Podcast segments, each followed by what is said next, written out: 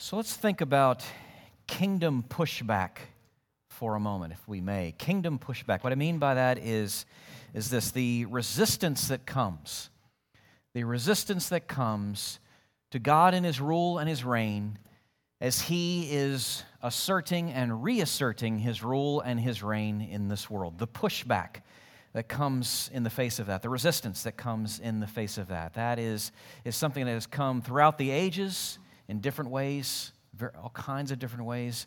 Uh, throughout the ages, throughout this world, all over this globe, in so many different fronts, and so, so many different levels, and so many different expressions, kingdom resistance. Let me give you an example. Some of you may be familiar with this if you've read much of the, the Old Testament uh, narratives and history. So it was 445 BC, and the refugees the, the, Jewish refugees from Israel are returning from the exile in Babylon, okay? And Nehemiah is going about the, the, the process of, of the difficult job of leading the people and rebuilding the walls there in Jerusalem. Well, the natives, these, if you will, new natives uh, there that have uh, implanted themselves and settled into that area in the time of, of the exile, these folks the Samaritans don't see too, uh, well, they're not too crazy, let's just put it that way, about these refugees coming back, reasserting themselves, rebuilding this wall, rebuilding this city, and, and all of these things. And you can see some of this in the history as reflected here in Nehemiah chapter 4, verses 1 to 3. Now, when Sanballat heard that we were rebuilding the wall, he was angry and greatly enraged, and he jeered at the Jews. And he said in the presence of his brothers and of the army of Samaria, What are these feeble Jews doing? Will they restore it for themselves? Will they sacrifice? Will they finish up in a day? Will they revive the stones out of the heaps of rubbish and burn ones at that? Tobiah the Ammonite was beside him, and he said, Yes. What they are building, if a fox goes up on it, he will break down their stone wall. You can hear the mockery. You can hear the mockery. You can hear the hostility. It's pretty, it's, it's nothing subtle about it whatsoever. It's really in your face. Now, that's an example recorded for us of kingdom resistance, of a, of a pushback that comes when God's reign and rule asserts itself, reasserts itself in this fallen, broken world. But, friends, uh, please understand that sort of resistance, that sort of pushback is not just isolated to the stuff of history books or on large scale movements, you know, something like exiles returning, these refugees. No. Yes, of course, you read about it in history. And yes, of course, it takes place on the large scale movements. But it also takes place now and to varying degrees in every one of our individual lives if we are, in fact, disciples of Jesus. Every one of us will experience something of the dynamic of kingdom resistance around us and within us around us and within us, and we must be prepared for that. We must understand that and be prepared for that. Well, we're going to push on in this little series here through these songs of ascents, Psalm 120 through 134, 120 through 134. We are in the fourth one, Psalm 123. Psalm 123 is our text this morning. It's just four verses. Oh, how helpful these, this passage is, though. Don't let its brevity fool you. Uh, Psalm 123. Hear now the word of God. To you I lift up my eyes, O you who are enthroned in the heavens. Behold, as the eyes of servants look to the hand of their master, as the eyes of a maidservant to the hand of her mistress, so our eyes look to the Lord our God, till he has mercy upon us. Have mercy upon us, O Lord. Have mercy upon us, for we have had more than enough of contempt. Our soul has had more than enough of the scorn of those who are at ease, of the contempt of the proud. Well, can we pray for just a moment?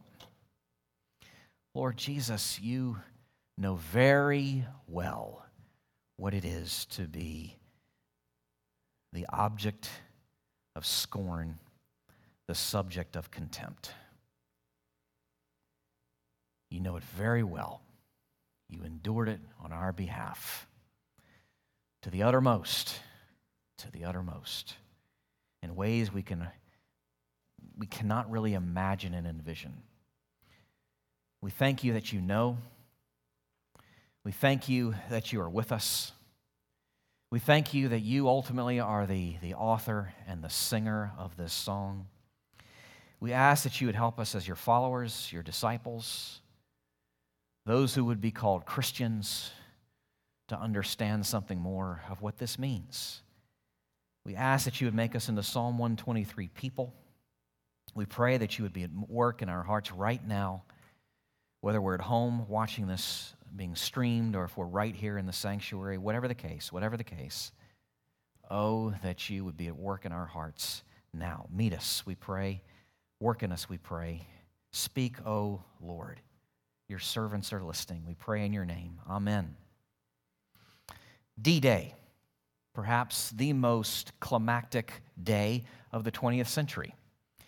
D Day, it was the Allied invasion of France that therein uh, secured a beachhead in Europe and therein ensured in time uh, the defeat of the German war machine and the surrender eventually of a dictator, a tyrant by the name of Adolf Hitler. D Day was the coordinated landing of the US forces, the British forces, the Canadian forces, others, uh, others as well. It was a remarkable effort. The coordination involved in this is just mind boggling air, land, and sea. And more than important than any of that, the impressiveness of you know, the coordination and all the efforts and all the parties involved. More important than all of that is the fact it worked.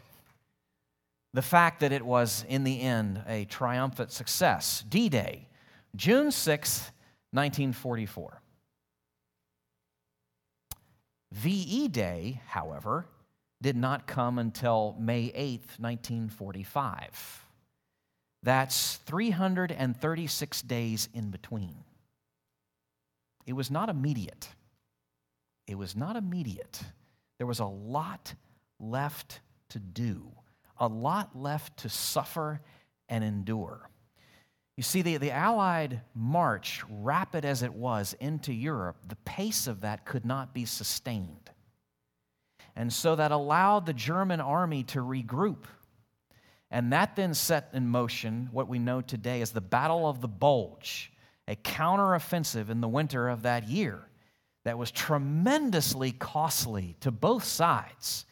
To both sides. The point being simply this that though D Day certainly did establish the toehold, the beachhead, and really sealed the doom for Hitler and the German war machine, the German army was not finished. Hitler was anything but ready to concede defeat. There was much opposition that lay in front of the Allied forces. Much opposition. The gospel message, the core of the gospel message, as Jesus himself says in, the Gospels, it is the message, the good news of the coming of the King and his kingdom.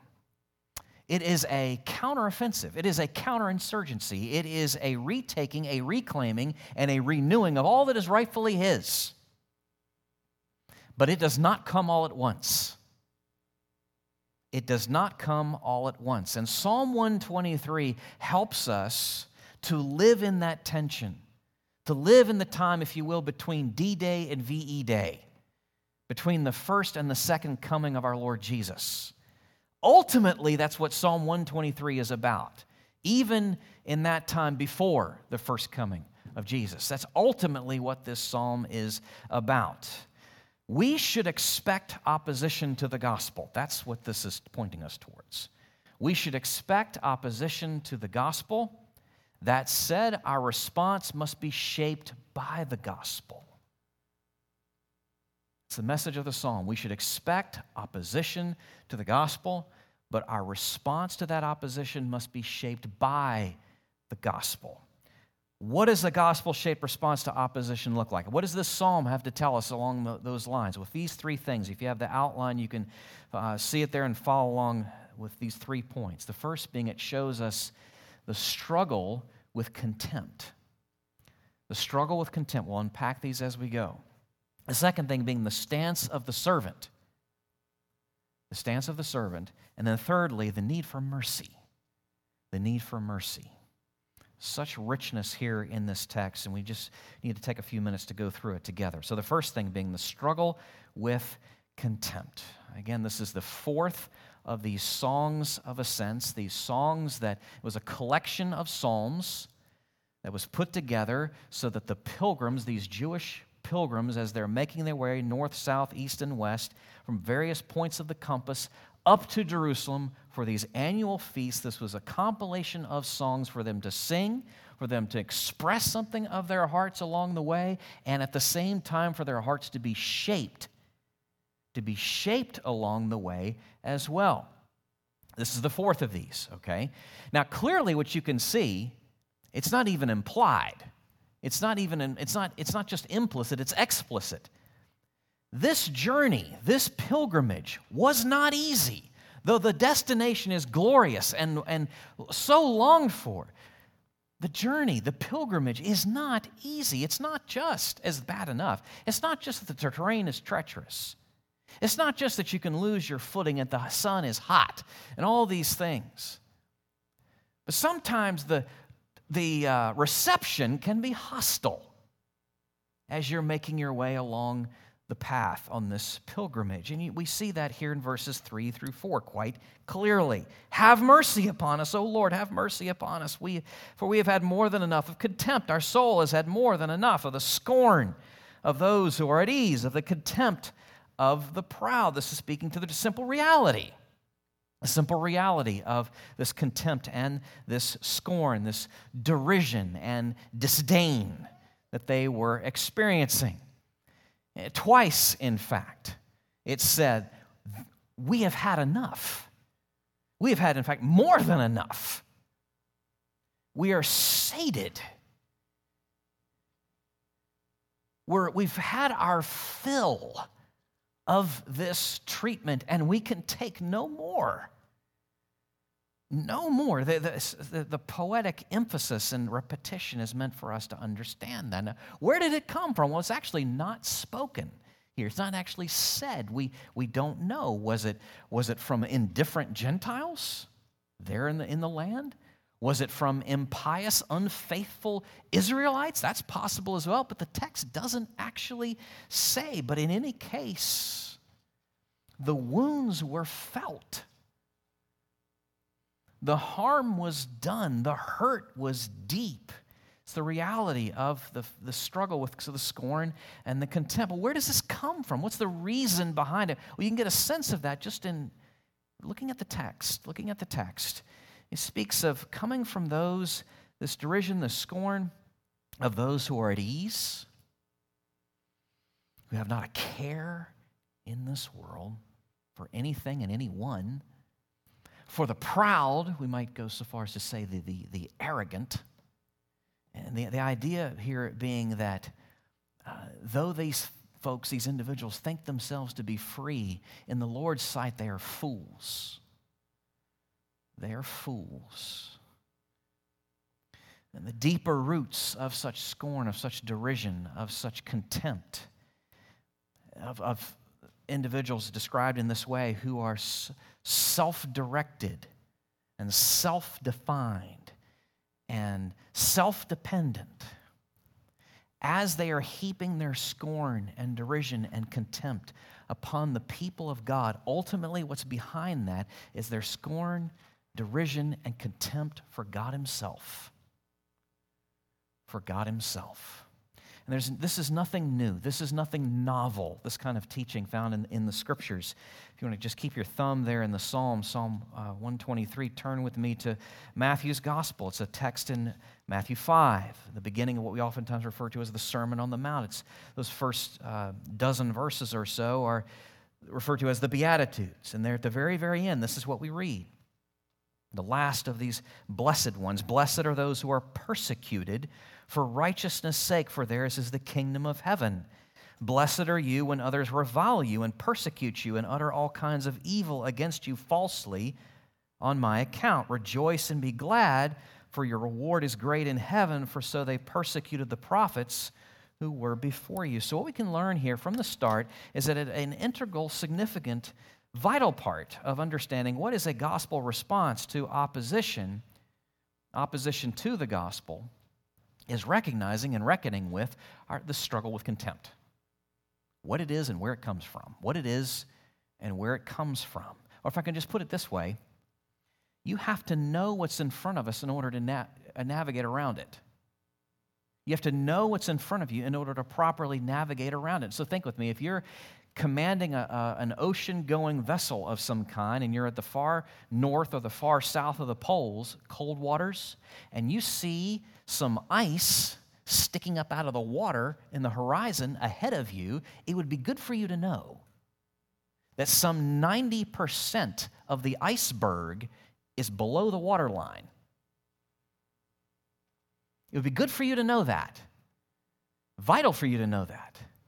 Knowing how to navigate requires that we know something of the thing in front of us. We have to know something of the contempt, of the scorn, of the deeper dynamics in play here, where it comes from, why it hurts, and what it is. One thing that's well worth thinking about in terms of applying this and uh, where we go with this, say, come Monday morning, as we think about where ultimately this is from and who this is ultimately directed towards. Now, I'm assuming, by the way, just a quick caveat, I'm assuming, by the way, that we're not deserving of such derision and scorn. I'm assuming that actually it's, it's in, in, to some degree unjust for us to be treated and spoken to this way. Okay, that's the assumption I'm making. And in such cases, here's what you can know, or you're exempt from that. Here's what you can know this is not about you. This is not about you. Now, I know that's really humbling. I thought it was about me. I thought everything was about me. No, that scorn, that contempt, that derision, again, if ultimately its, its target is not you, but the God who is behind you, who is over you, with you, then ultimately, what does that mean? It is not, it is not about you. That, that is so humbling. It is also so freeing. So freeing, so clarifying, and so focusing for our prayerful response to such contempt. Again, we, we've got to know, we, we should know that we surely will face opposition to the gospel, but that our response has to be shaped. It has to be shaped by the gospel. That's the first point. Well, coming, just flowing right out of that, this is something regarding not just our stance towards, if I can put it this way, the other party, but something that has to do with our stance towards the Lord our stance towards the Lord in the midst of that opposition as well. So let's go back to verses 1 and 2 now. The stance of a servant, verses 1 and 2. To you I lift up my eyes, O you who enthroned, are enthroned in the heavens.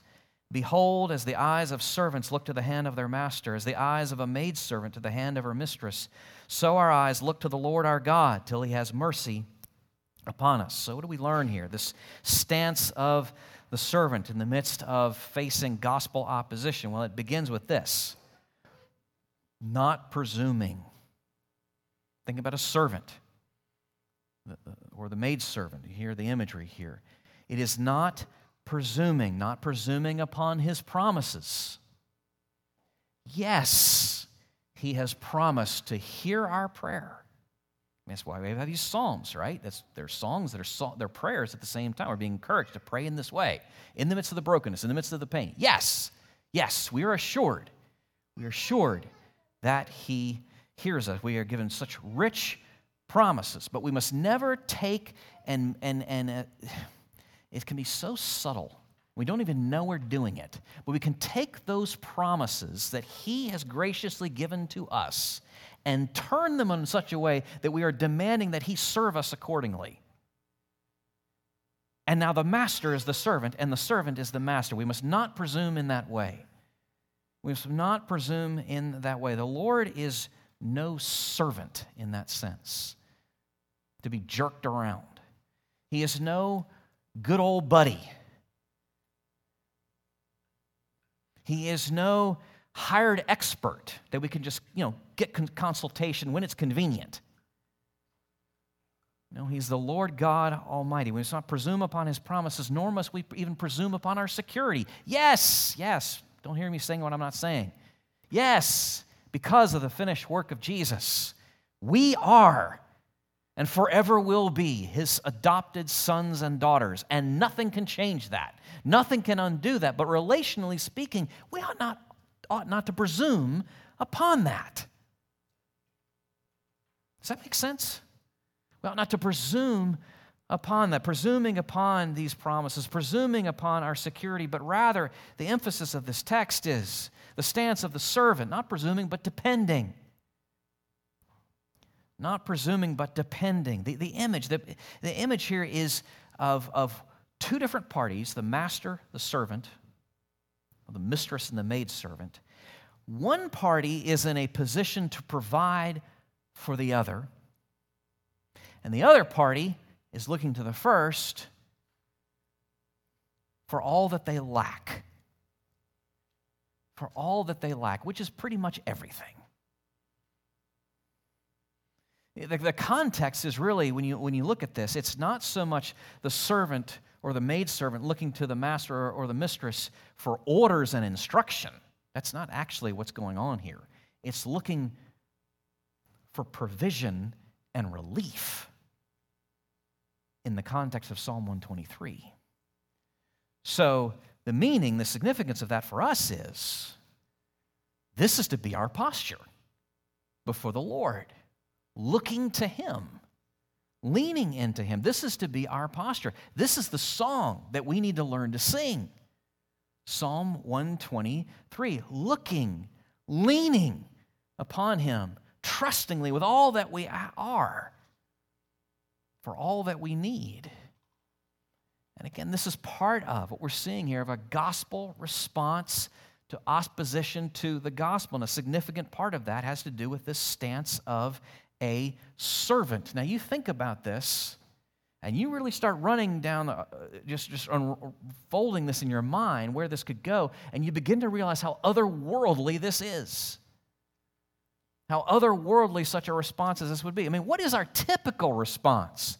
When you experience contempt, scorn, derision, low grade, high grade, whatever it may be, our natural response is nothing like this. Our natural response is to get back, strike back, get what is ours. Right? That's our natural response. And the result of that is, is, is what? It feeds the beast. It fuels the machine. It keeps it going of the cycle. I hurt you, you hurt me. You hurt me, I hurt you. In whatever circumstance that may be overtly, covertly, Cold War, hot war, passive or active aggressive. You fill in the blank. But that's what happens. We do this, what comes naturally, it fuels and feeds the beast and keeps that vicious cycle going. Friends, the gospel is the one thing that can stop that cycle in its ugly tracks. It's the one hope this world has, this otherworldly approach, this otherworldly way. But how, you say, how can that be? By listening by trusting, by believing the Lord's word when he says, My child, my servant, my dear one, vengeance is mine, says the Lord.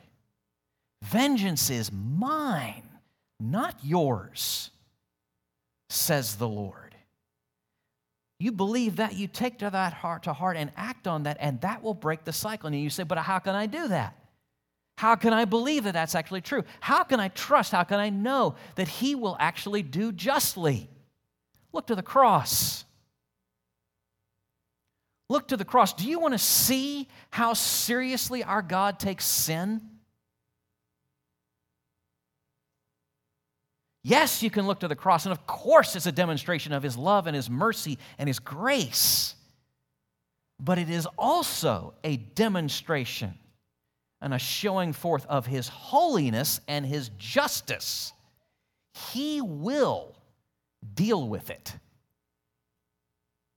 in the best way, in the only way that He can. That, friends, is what frees us. That's how you can know. That's how you can trust Him. That's how you can lay it down. That's how you can leave it in His hands. And that's what will break the cycle. The gospel, a gospel response to opposition, to contempt, to scorn, is the only thing that can break that vicious cycle. Does it sound otherworldly? It should it is. And it's the only hope this world has. So we should expect opposition to the gospel, but our response must be shaped by the gospel. That brings us to the third and final point. Not only do we see something of our stance towards, again, the other party, our stance even towards the Lord Himself, but now what is it that we're crying out for? What is it that we need? Three times Again, in the poetry, the repetition, the emphasis, three times, we see it here. Verses 2 and 3. Behold, as the eyes of servants look to the hand of their master, as the eyes of a maidservant to the hand of her mistress, so our eyes look to the Lord our God till he has mercy upon us. Have mercy upon us. O Lord, have mercy upon us, for we have had more than enough of contempt. So, you know, in verses 1 and 2, he's speaking of the need for mercy. Verses 3 and 4, he is pleading for it. Mercy, mercy, mercy. What does this mean? What is this? What are we speaking of when we speak of this mercy? Well, generally speaking, it's referring to help given to those who are in need. Generally speaking, we could describe this mercy as compassion in action. This word, this particular word in the Hebrew that we're translating mercy, and in the English translated several words in the Hebrew as mercy, this one has an emphasis of care, um, aid rendered by a superior to an inferior, just, just in the sense of, you know, power, levels of power and influence. From a superior to an inferior that's utterly undeserved that's utterly undeserved. That's what we're to cry out for. That's what we need. Generally speaking, that's what we always need. Now, specifically, in terms of this passage, in terms of this text, what is it that they're crying out for? What is it we're being encouraged to cry out for? For relief. Relief from the contempt, the scorn, the derision, and the despising. Relief that it would come to an end mercy. But not just that, not just that it would come to an end, but that we would be equipped as we wait to respond in the right way and not in the way that we otherwise would. Oh Lord, have mercy. See how manifold this mercy is, how rich it is, how deep it is, how necessary, how vital it, it is, that it would come to an end and He would enable us as we wait to, to stay the course. Where does it come from, this mercy? Just, it's important to be explicit here. We've got to be clear here. Where does this come from? I don't know if you, you notice this, but four times, there's so, so much repetition in this psalm. It's amazing. You might think it's only six words. But, but, but eyes, eyes are mentioned four times. Did you notice that? And twice the language is used, the phrasing used of, of looking of looking. Clearly, there's a gaze, a focus that's being spoken of here. Well, where is this gaze? Where is this focus? Not on ourselves, not on what we've got to bring to the table, not on what we can muster up, and not to anyone else, but to the Lord Himself. As you see there in verse 1 To you I lift up my eyes, O you who are enthroned in the heavens, to the Almighty One, the King of creation, the Lord Himself, who, who has no rivals, not in terms of his power or his faithfulness to us, his people, to the covenant God. We look and we lean into him as his subjects, as his servants, for not only saving grace, but serving grace. Looking and leaning completely into him. This gospel response, this gospel response to the opposition that we encounter, part of that entails crying out to him for such mercy, and oh, how we need it more than we know. One of the most painful things I have ever heard said were these words I don't need your blank, blank, blank charity.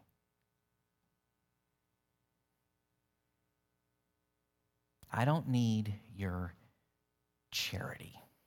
Have you ever heard that? Ever been on the receiving end of or something like that? It's, it's painful, it's wounding, because of course there's a, there is a sense of like personal rejection, right, in, in that. But it's not just that. It's, it's also, it's not just that it's painful, it's that you, in that moment you realize how foolish this other person is. They can't see how they need help. They need help so badly they can't admit they need the help. And that makes it all the worse. And so the pain just doubles down. It just doubles down. It just feels just feels awful. Friends, um, mercy is one of God's attributes. It's an essential part of who He is mercy. Need is one of ours. As finite creatures and fallen sinners, mercy is one of the key attributes of the living God, and need is one of ours. We must hold those two things together, even, and I'll say especially when it's hard. And it's hard now, isn't it? These are divided days, like name it. These are divided days, fractured times. We are splintered in basically every level of our understanding regarding a global pandemic.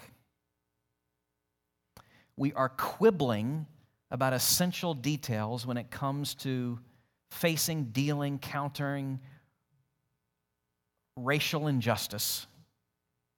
And now we're fast on the fast track into an election cycle that if you think is going to be easy and pleasant, you are grossly deluded. Now, I am not going to stand up here and say that these times are unprecedented. I'm not going to say that. I don't know that that's actually true. There's a lot of days behind us, so I'm not quite sure if that's actually true. But I will say it's hard, unprecedented or not. And div- division is rife. There is so much at stake. And by that, I don't mean political agendas or cultural shifts. I, that's not what I mean. I mean gospel witness. There is so much at stake right now. How will God's people, how will the church respond? Can I just put it this way? Thinking about Psalm 123. Where are you looking? Where are you looking? To what God are you looking? Are we looking? Do we know our need for mercy, as the psalm speaks of here? For saving and serving grace? To be able to respond in this otherworldly way? Do we recognize truly how unnatural, how otherworldly this is, and how desperate we all are for His mercy to be able to respond in even some poor way like this? Where are we looking? Where is our gaze? Do we see truly that this is the only way that the cycle can be broken, and it's the incumbent on God's people to stop fueling the cycle and rather be a part of ending it? And rather be a part of ending it. Opposition to the gospel, we should expect that. But by the same token, by the same token, our response to that opposition has to be shaped by the gospel. Let me end with this simply a point uh, as we're bringing this to a close. Restoring and reclaiming something is, is rarely easy, right?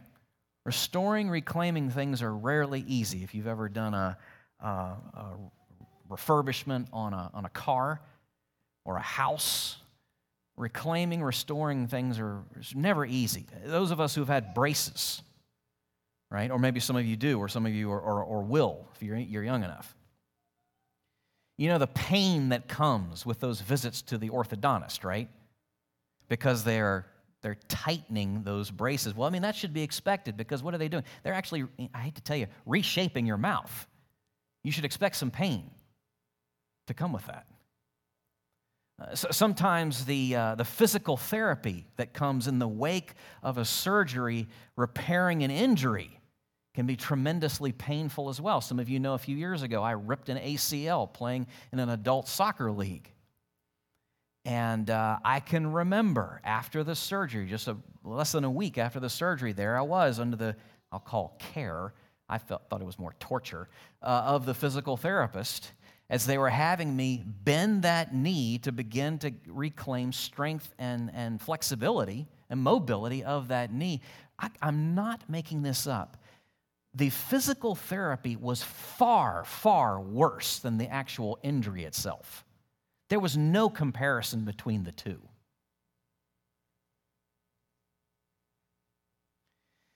You know, restoring and reclaiming things is never easy. Living out the gospel, we should expect kingdom resistance in this broken, fallen world, as broken, fallen people around us and even within us as well. You think of the struggle that comes in working through things in a difficult relationship learning, perhaps even for the first time, what biblical repentance, confession, and forgiveness really is. That's not easy. Or on a broader scale, as we consider the ways that the kingdom of Satan is asserting and pressing into the affairs of this world and we desire as God's people to move against, to go against the tide of the sorrows caused by diseases of so many different kinds, mental and physical, or pressing into the pain of empty lives and the struggles of broken relationships, or, or getting up in the face of poverty and injustice and, yes, racism. Friends, we should expect a stubborn fight on every one of those fronts. Around and within. All of us. And in this opposition that we experience to the gospel, how will we respond? Psalm 123 and the rest of the Bible makes it very clear in a way that is shaped by the gospel. Can we pray?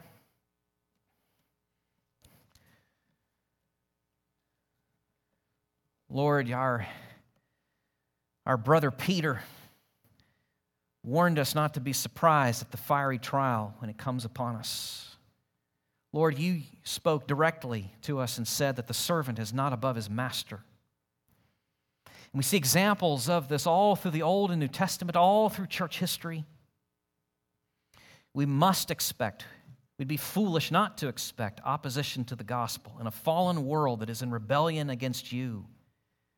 We are not in a, we are not, we are not owed, we are not owed a struggle free life of ease, and we do not live in a luxury theme park. We ought to expect the struggle. We ought to expect the opposition, again, all around and even within us. So we pray that you'd help us to see and reckon with the reality that opposition can come with faces. And as that comes, we pray that you'd help us to sing the song of Psalm 123, recognizing the nuances of what we see here in terms of the contempt, the stance of the servant, and the need that we have for mercy. Oh, would you have mercy? Would you do your work within our hearts?